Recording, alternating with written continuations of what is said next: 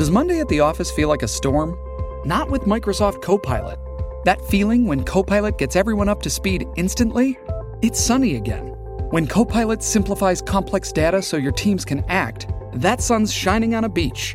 And when Copilot uncovers hidden insights, you're on that beach with your people and you find buried treasure. That's Microsoft Copilot. Learn more at Microsoft.com/slash AI for all. ドキャスト。TBS Radio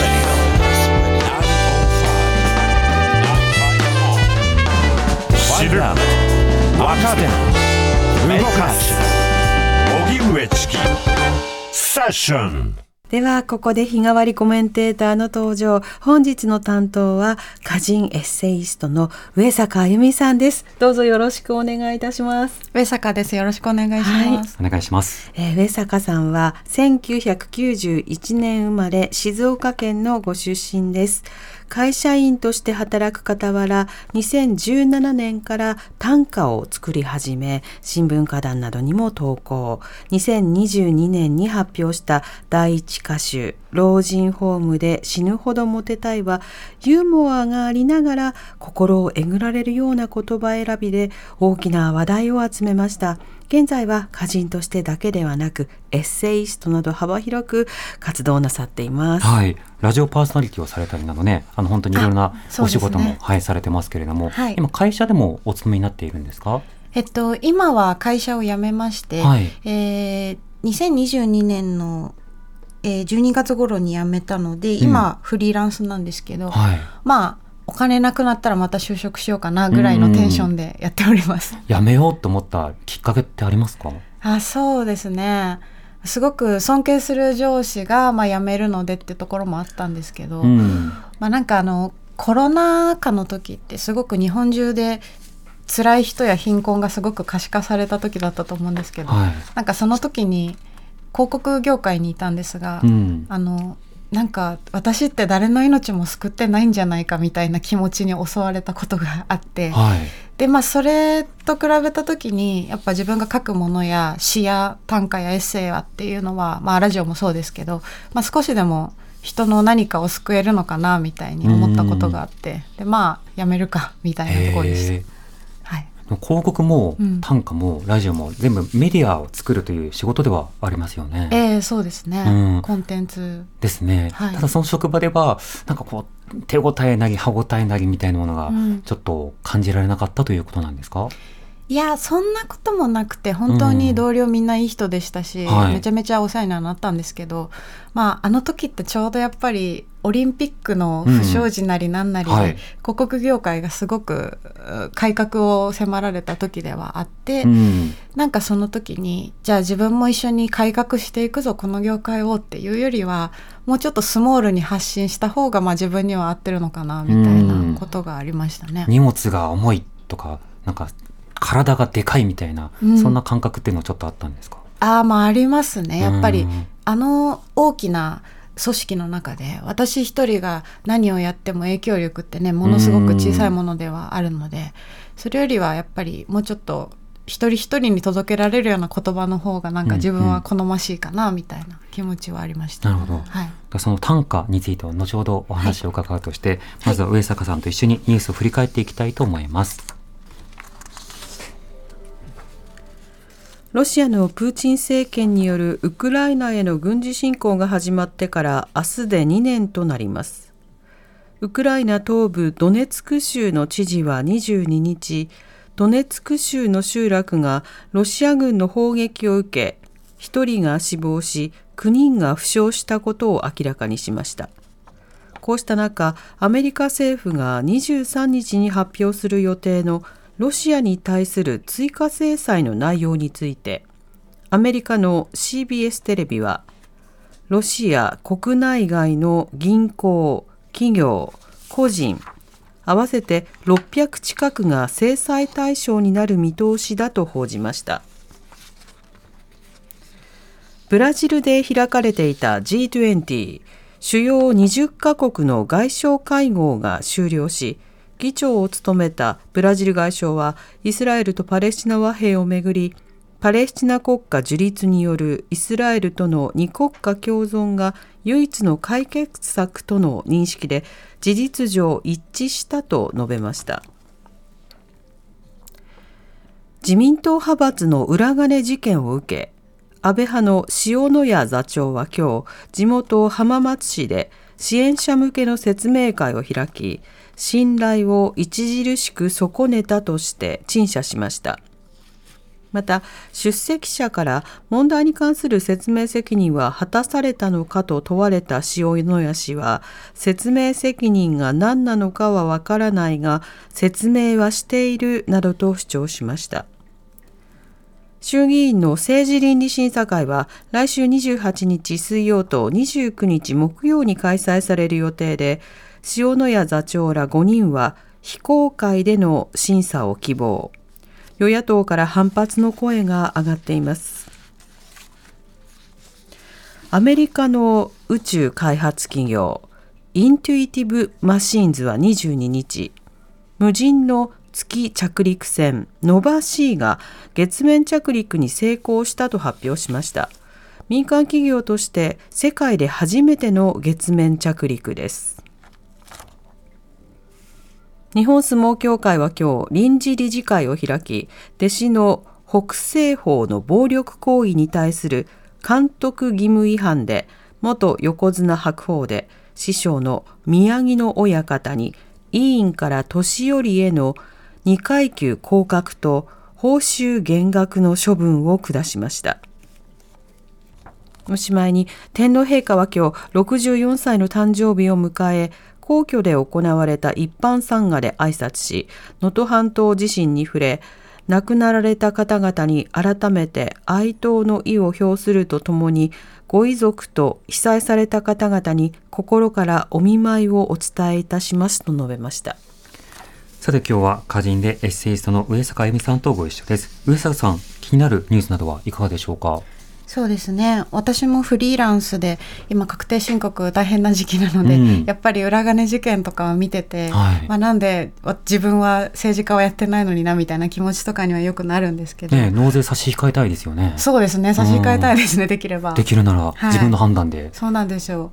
でそれと同時にちょっと直近でタイムリーに話題になってたニュースを見てちょっと気になってたことがあったんですけど、うん。あの親のその離婚の後の親権に関して民法改正案が出されていて、はい。まあ今って親が離婚したら子供はどちらかの親権になるっていうことですけど、それが共同親権が認められるっていう改正案が出てるっていうそのニュースが結構自分は興味があって。え。で私もやっぱり父親側にすごく問題があって母子家庭になってっていうのがやっぱり自分の短歌作品でも書いてたりするんですけど、まあなんかこの共同親権が認められたってなるとそのね、もちろん問題に感じて SNS で声上げてらっしゃる方も今多くいますけど、まあ、虐待だったりとか DV だったりだったりなった時に逃げられる場所がなくなっちゃうなっていうことに関して、うん今ちょっと直近ですごく危機感を持っているっていう感じですねえ。うん。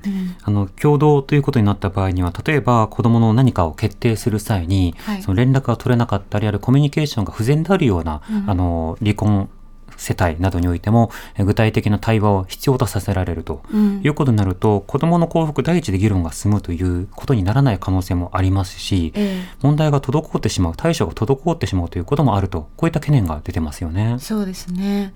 やっぱりその子供の安全性だったりとか、まあ、うん心理的なものも含めてが、まあ、最優先されるべきってなった時にやっぱりこれを今やる必要があって考えた時に自分はちょっとよくわからなくって自分としてはやっぱ反対の立場だなっていうふうに考えてます。うん。これ結構その問題がごちゃっとされがちなところはありますけれども、はい。その親権とそれから看護権と面会権というのはそれぞれ別に存在していて、はい。で親権がどちらに合おうと子供が親に面会する権利というものをどう果たすのかというものはそれぞれ別個に決められるわけですよね。なるほどなるほど、うん、で例えば私は離婚していてで子供が2人、はい。でも子供は自由に私に会うことができて親権は私にはない、はい。でも例えば子供にはあの来年から高校に行くっていうミッションがあって、はい。例えば入学式はじゃあ僕が行くねっていうことを、あの繊細前のパートナーとコミュニケーションをしながら調整するっていうことは、うん。親権が片方にあったとしても関係性が良好ならば進めていくことは可能な状況なので、特に困りごとということではないんですよね。そうですよね、うん。なんかこの共同親権に関してその面会を拒否された親側親権がない親側がじゃあこれによって会えるようになるのかみたいに言ってるケースが結構見るなと思うんですけど、ええ。確かにそれとは別の話ですもんね本来。そうですね、うん。あとは養育費の話をしばしば出されることもあるんですが、ええ。これはまた別問題で,、はい。で実際その面会しようがしまいが養育費を払う払わないっていうことは決めることもできますし、うん。むしろ養育費の不払いというものが、はい。あの親の貧困というものと結びついていたりするので、はい。例えば公的な支援によって代替するのかあるいは確定申告などの場合で行政がまあ一旦徴収したものを代理で支払うみたいな格好にするなど手続きの方を議論するのかなど、はい。他の議論が結構混ざりがちなので、ええ。なんか共同親権の賛成って言った時の賛成イメージが、はい。そのいろんなこれが進みそうだから賛成っていろんなものがま混じ混ぜ込められているので確かに。いやいやそれは別のやつで改善できるからちょっと心配の声も聞いてほしいなとは思ったりしますね。そうですね。あれですね。主語が大きい問題ですね。そうですね。親は親がやりとうとかそうですね。子供が不幸だとか、ええ。うん。さてということでこの後には、えー上坂さんにお話を伺うフロントラインセッションとなります。発信型ニュースプロジェクト。TBS ラディオ905-954おぎゅうえちきセッションここからはフロントラインセッション日替わりコメンテーターに今一番気になるトピックスについてお話しいただきます。今日は歌人でエッセイスト上坂恵美さんです。よろしくお願いいたします。お願いします。さて今日は上坂さんに短歌を読む理由についてお話を伺いたいと思うんですが、そもそも短歌について実際にもう本格的に読み始めたというのはいつぐらいからだったんですか？そうですね。2017年ぐらいなので、はい。まあ私が社会人4年目とかぐらいの時だったかなと思います、うん。何かきっかけであるとか、いきさつはあったんでしょうか、そうですね。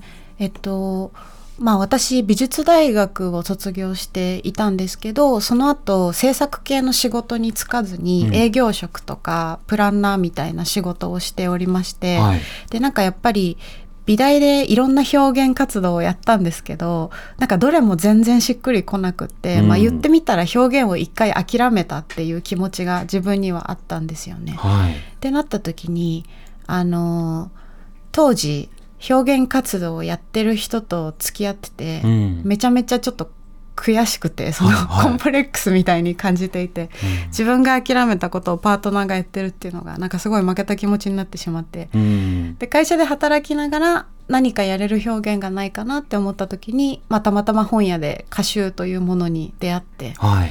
それこそ俵真知さんの「サラダ記念日」ぐらいしか当時は知らなかったんですけど、はい。まあなんか何冊か読みましてすごく面白いし、まあ、これだったら余暇時間でできるかなみたいなことで始めました。うん。はい。非常にこう情緒と向き合ったり、あるいは自分の、まあ、いろんな体験と向き合うような、そうした表現手段でもありますよね。そうですね。本当にすごく作る方によって何を美しいって思ってるかっていうのが歌に出るのがすごいうん。楽しいし、いいところだなと思ってます、うん、でも実際大学4年間とか、まあ、はい。4年プラスアルファの期間でやりたいことや自分にマッチすることを見つけろって言われても、うんできない人だってたくさんいますし大学行かない人だっていますから本当にそう若いうちに見つけなきゃって思わなくてもいいですよね。そうですね。私もまあ結果的にはそう思えますけどね、うん。まあ、あとはそのやりたいことをやった方が幸せっていうプレッシャーも同時にあるのかなとは思っていて、うん。別にやりたいことじゃなくても自分にできることをやるのが幸せって人もいるのかなとかは思うんで、うん。まあなんかそのね特に大学生とかはすごくやりたいこと探せよプレッシャーが強かったなって自分とかも思っていて、はい、自分に合った形ってのがあるんだなとか思いますね。そうですね、実際に会社で働きながらやりたいことは家でとか、はいそういった分け方もあったりするんですけども、うんなんかこう職業と自分のやりたいような目的が一致することがより良きことという印象というのは社会にあったりしますよね。すごくありますね、うんそれ。なんか私むしろ分けてた方がいい派なんですよ、はいはい。自分の表現と仕事を分けてた方が絶対にいいと思っていて、うん。広告業界にいた時も絶対に制作の仕事をしたくないと思っていて、はい。マーケティングとかだけをやってたんですがなんかその方が自分の好きに表現ができたりとか、うん。やっぱ仕事ってなった瞬間にお金をいただいているから期待されているモチーフとかテーマとかがあったりもして、うん。それって自由に表現なのかとか思うこともありうんうん。私は結構分けたい派だったんですけど、ええ。まあなんかちょっとうっかりや会社辞めたので今こういうことになってますがっていう。短歌っていう あとはエッセイということになってますね。ええはいしかもとりわけその短歌エッセイだとその人というものをあの真正面にこう出したりするじゃないですか。ええその自分の例えば人生とかあるいは今好きなもの今あの憎んでいるもの、はい。今傷ついていることなどを咀嚼してこう読者に提示するっていう作業になりますよね。そうですね。そういう側面もありますし、うん。ただそれを結構なんか短歌の中では自分の人生をどこまで歌に出すかっていうのの、えー議論はいろいろありまして、うん私とかはかなり出す方で、はい。例えばなんか荒らぎ派だったりとかあとは石川啄木とかっていうのはすごく密接に人生が歌につながっていた方ですけど、うん。そうじゃなくてやっぱり空想で作る方とかも増えていたりして、うんうん。まあ、そういう裾野も広がってるのかなという感じですか。ね。えこうファンタジーとか SF 的なものの世界を短歌で読むという方もいらっしゃいますし、本当幅広いですよね。あそうだと思います。あの私の本を読んだ方とかからやっぱりドラマチックな人生体験とか傷つきとかないといけないんですかとか言われることあるんですけどは 逆に全くそんなことないし、別にそんな傷ついてる方がいいとかドラマだとかそんなことは全くなくて、うん。あくまでやっぱり自分が何に興味があって何が美しいかを考えた結果私はこうなっているだけなのでみたいな話とかをよく していますうね。ん、はそれだけその非常にこう人生のそのいろいろな経験というものがええ。短歌の中にこう編み込まれていて、はい。それを読んだ方がなんかこうしたものを読んでみたいっていうこととこんな人生を生きてみたかったみたいな同時にそういったようないろんな感情を受け取るのかもしれないですね。ああそうかもしれないですね。なんか映画みたいとかっておっしゃっていただけることもあるので、はい。はい。さてあの短歌を読む中ではその普段からいろいろな怒りであるとかさまざまな感情がモチベーションになるということなども、はい。以前お話しされてましたけれども、はい。そのモチベーションというのはタイミングとか時期などによって変わったりもするんでしょうか？あそうですね。あのもともと短歌を作る最初のモチベーションって私その自分の人生のお焚き上げだったんですよ。うん家庭環境とか地元への恨みとか学校でうまくやれなかったみたいなことが積み重なって、そういう呪いを短歌にしてちょっと成仏させようみたいな気持ちで最初作ってたんですけど、うんうんやっぱりこの一冊目の本出した時にある程度もういいかなみたいになってきたことがあって炊き上げだぜっていう。炊き上げたなみたいな気持ちになりましてでそこからはやっぱりもっと嬉しい楽しいだったりとか自分はこういうのが心地よいとか、うん。まあ、それ以外の歌も今作っていけるようにしようみたいなところなのでやっぱりタイミングとかでとか経験とかねそういうことで変わっていくんだなとか思いました。うんうんうん。はい。そうしたなんかモチーフとの出会いとかいろんなことでこれから読むもの内容も変わっていくかもしれないですね。そうですね、うん。本当にさてあの今短歌の話出ましたけれども今手元にねあの上坂さんの本がありまして、南無さんと私、はい、それぞれ読んでお気に入りのものをそれぞれ選んで本番前にね臨んだん飲み込みまです。したよね。ありがとうございます。でいっちゃん好きなのはあの、ラジオでちょっと読み上げられないものだったのであ。あのちょっとそれを避けてっていうことをあえてちょっとさせたいと思います。がというのはそのえ性や排泄などについても、はい。そのえーあっけらかんとこう書かれていたりするのでね。時間帯的に今はっていうようなものも中にはあったりしますが、はい。その中で個人的にその先ほど例えばお焚き上げという話がありましたけど、はい。恨みつらみが自分の形と似てるっていうふうに思ったものをうん。一つお気に入りがあったので、ちょっとそれを紹介しますね。特別な事情が認められないと入れない特別な帰宅部。特別な事情が認められないと入れない特別な帰宅部。というこの短歌がすごく好きで。はい私帰宅部に入りたかったんですけど中学生の時にはい。先生にダメだって言われたんですよ。え帰宅部禁止？帰宅部禁止。あの義務だったんです。当時の私あの中学生時代。にどこかの、そうです。えー、と部活動に所属しないといけないと、う。ん、で入らないとそれは不良になるからということでうん。規制されてたんですね。帰宅部が。で、はいあの認められてる人が一人いたんですよ。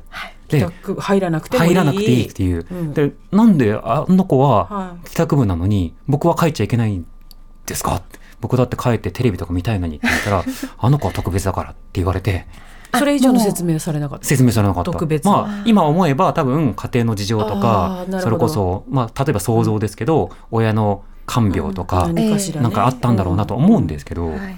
でもみたいなものがあってしかし全員帰宅部でいいじゃんと思ってたので刺さりました。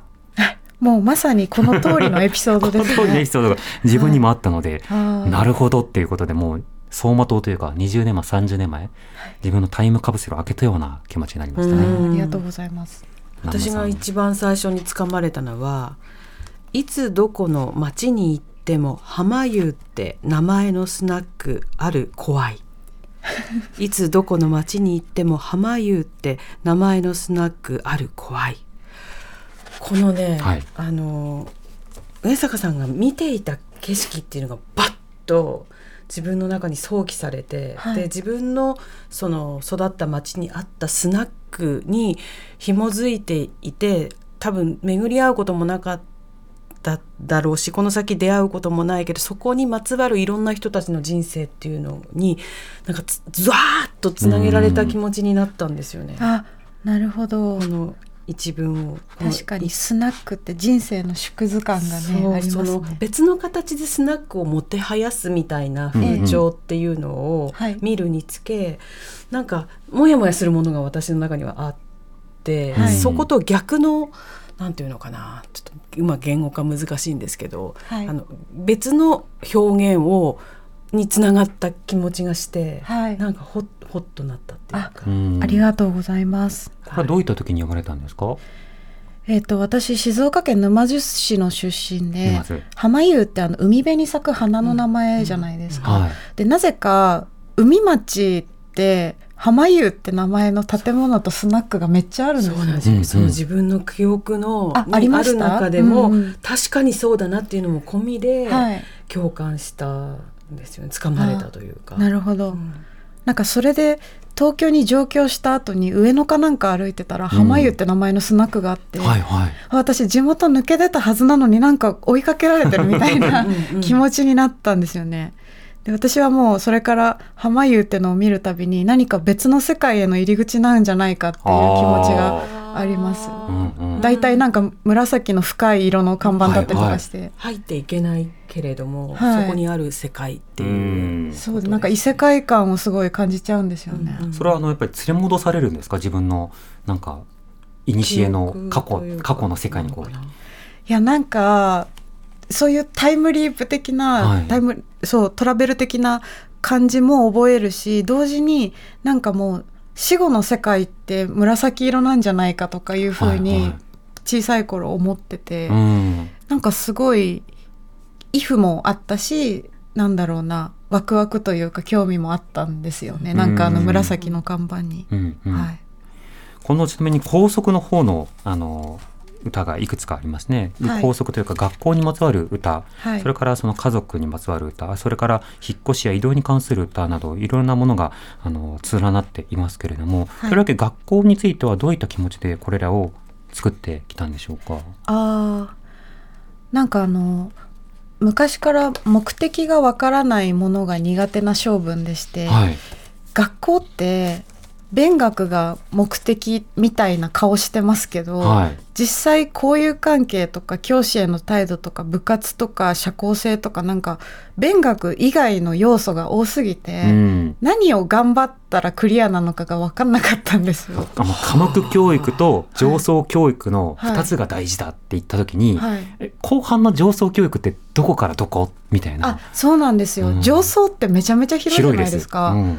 だって友達と話すのも言ったら含まれたりとかした時に、えもうな何を頑張ればいいのか本当に分からなくてでなぜ学校を休むと怒られるのかも分かんなくて、はい。で誰もその答えをくれないのにずっと無理やり通わさせられているみたいな気持ちがあって、うん。でまあ、そんな面倒くさい子供だったんでもちろん全然馴染めなくて、はい。なので会社入った時にあ会社って利益上げたらいいんだ便利だなみたいな。あ シンプルだなみたいな。ー儲けましたって言えばそう。よくやったって言われるっていう。そうなんです。利益を上げるって目的さえ達成すれば多少振る舞いが変でも許されるじゃないですか、うん。会社だから。はすごい会社って便利って思いまい、した、うんうん、なので学校みたいなあのふわふわした概念とかが結構昔からすごい苦手で、うん。やっぱ馴染めなさとかが歌にも強く出てるなと思います、うん。確かに学校空間って全部クリアしてねってす,、ごい幼い段階で課される場所だよねって今そうんの話聞いて大体のパラメータ平均値にはしといてねみたいな、うん。そうした場所だったりするのでちょっとパラメータが極端に触れてるタイプの人にはとにかく居づらいっていう。そう。しかもなんかすごく明確に優劣をなんかこうみんなで共有してる空間っていううん。私の中では印象でありますね。なんかうっすらしたヒエラルキーみたいなのそうんスクールカーストって言ったりね、うんするような時期もありましたけれども、はい。などチキさん他にはあたくさんあのりますよね。学校だけじゃなくて地元に対する思いを読んでるものもいくつかあって、はい。それについてのそのなんだ居心地の不思議さみたいなものを感じるようなものがあったんで、そのうちの一つ紹介したいんですが「えーヒとゼブラ柄で車を埋め尽くす姉は何かを信仰している」「ヒョウとゼブラ柄で車を埋め尽くす姉は何かを信仰している」というこうした歌なんですけど埼玉県出身で私はええ。ヒョウ柄とゼブラ柄とあと浜崎あゆみのシールをでっかく貼った車がものすごく走ってたんです。あの車の前のところにふわふわした白い布がありますよね。布があって、はい。後ろにああゆのトレードマークがあってあわかるわかる。でドゥントゥクドゥントゥクってなりながら、はい。あの交差点を駆け抜けていくっていう車を見てあ地元の風景と同じだな別の自治体なのにって思いながら読みました。なんかあの時代のそのジャンルっていうのがありましたよね。ありましたね。なんか車にマリファナの絵の匂いのするはい。はい。ストラップみたいなのがついてて、ミラーにこうぶら下がってミるやつ。ラーにぶら下がってるやつとか。が匂い取りみたいなやつね。はい、なんでしょうね。あのでなんかそれってすごく一種の民間からできた宗教のように、はい。皆さんが総じてそうなっていたことがあって、うんうん。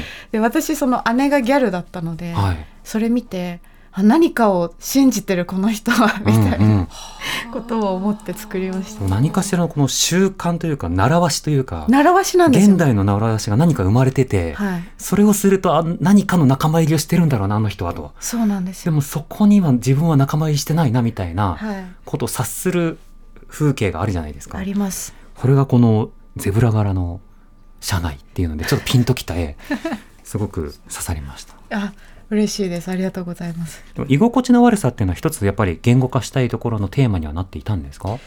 そうですね居心地の悪さまあ結局10代とかそれ以下の年齢の子にとって、うん周囲の人間関係が全てだったりするじゃないですか。はいで私はやっぱそれがうまくいかなかった理由を地元への恨みに当てつけていたなみたいなことを大人になると思うんですけど、うん。なんかやっぱりそういう土地込みで憎んでいたことがありましたね、当時なるほど。は。はい。それはだんだんだんだん少しずつこう分解していって、はい。でそれは土地ごとじゃなくてこの家のこの人が苦手だったとか、はい。この人とのこのやり取りが苦手だったってこうあ。ちょっとこうミニマムにはい。できるようになってきたということですか、まさにまさに。解像度を上げるといいですよねその呪いみたいなものって、そうですね、はい、確かにそうなるとそれぞれ私もね、一個いい埼玉とよく和解しようよくぞ言ってくれたって思ってる一句をね、やっとけば絆があるってことになる成果としてのライター渡すっていうこのやっとけば絆があるってことになる成果としてのライター渡す。さっきオリンピックのはい、時期のお話はい。あったんだけれども、これを一文読んだ時に私の中での何かお焚き上げが済んだ。ライライターにまつわるそのお焚き上げがやっとけば絆そのいろんなえ？そあー。の大規模イベントに関して、うん。もう時々もやもやする何かがこの一句ですっとありがとうございます。わかる。でもやっとけばよよかった。や良いってことにされるっていうことっていっぱいあるじゃないですか、うん。そこに無理やりこうさ賛同させられてる身となっているようん。あね、りますよね。みたいなことそうやらね。ですね。多分それぞれの人生体験過去、ね。お焚き上げの背景みたいなものを含めて共感、あるいは自分だったらどう思うかなど連想が膨らむところあると思います。改めてぜひ。はい、えー上坂さんの歌集「老人ホームで死ぬほどモテたいは」書士菅官房書士官部官房。はい、通称書士官。はい、から税込み1870円で発売中ですので、ぜひぜひお手に取って活字とともになんかこう一緒に一緒に進んでいっていただきたはい。い一冊です。はい。今日は歌人でエッセイストの上坂あゆみさんにお越しいただきました、はいありがとうございましたありがとうございました。来週の月曜日はフォトジャーナリストの安田なつきさんの担当です。お知らせに続いては、ジョブピックス編集長野上秀文さんによる番組、ジョブピックスインセッションをお送りします。発信型ニュースプロジェクト荻上チキセッション塚越健二です。文化系トークラジオライフは、身近な出来事からアニメや文学、テクノロジーや社会問題まで、ワイワイ楽しく、ちょっと先を見通す、みんなで思考実験するような番組です。各種、ポッドキャストプラットフォームで配信していますので、文化系トークラジオライフで検索、ぜひフォローしてください。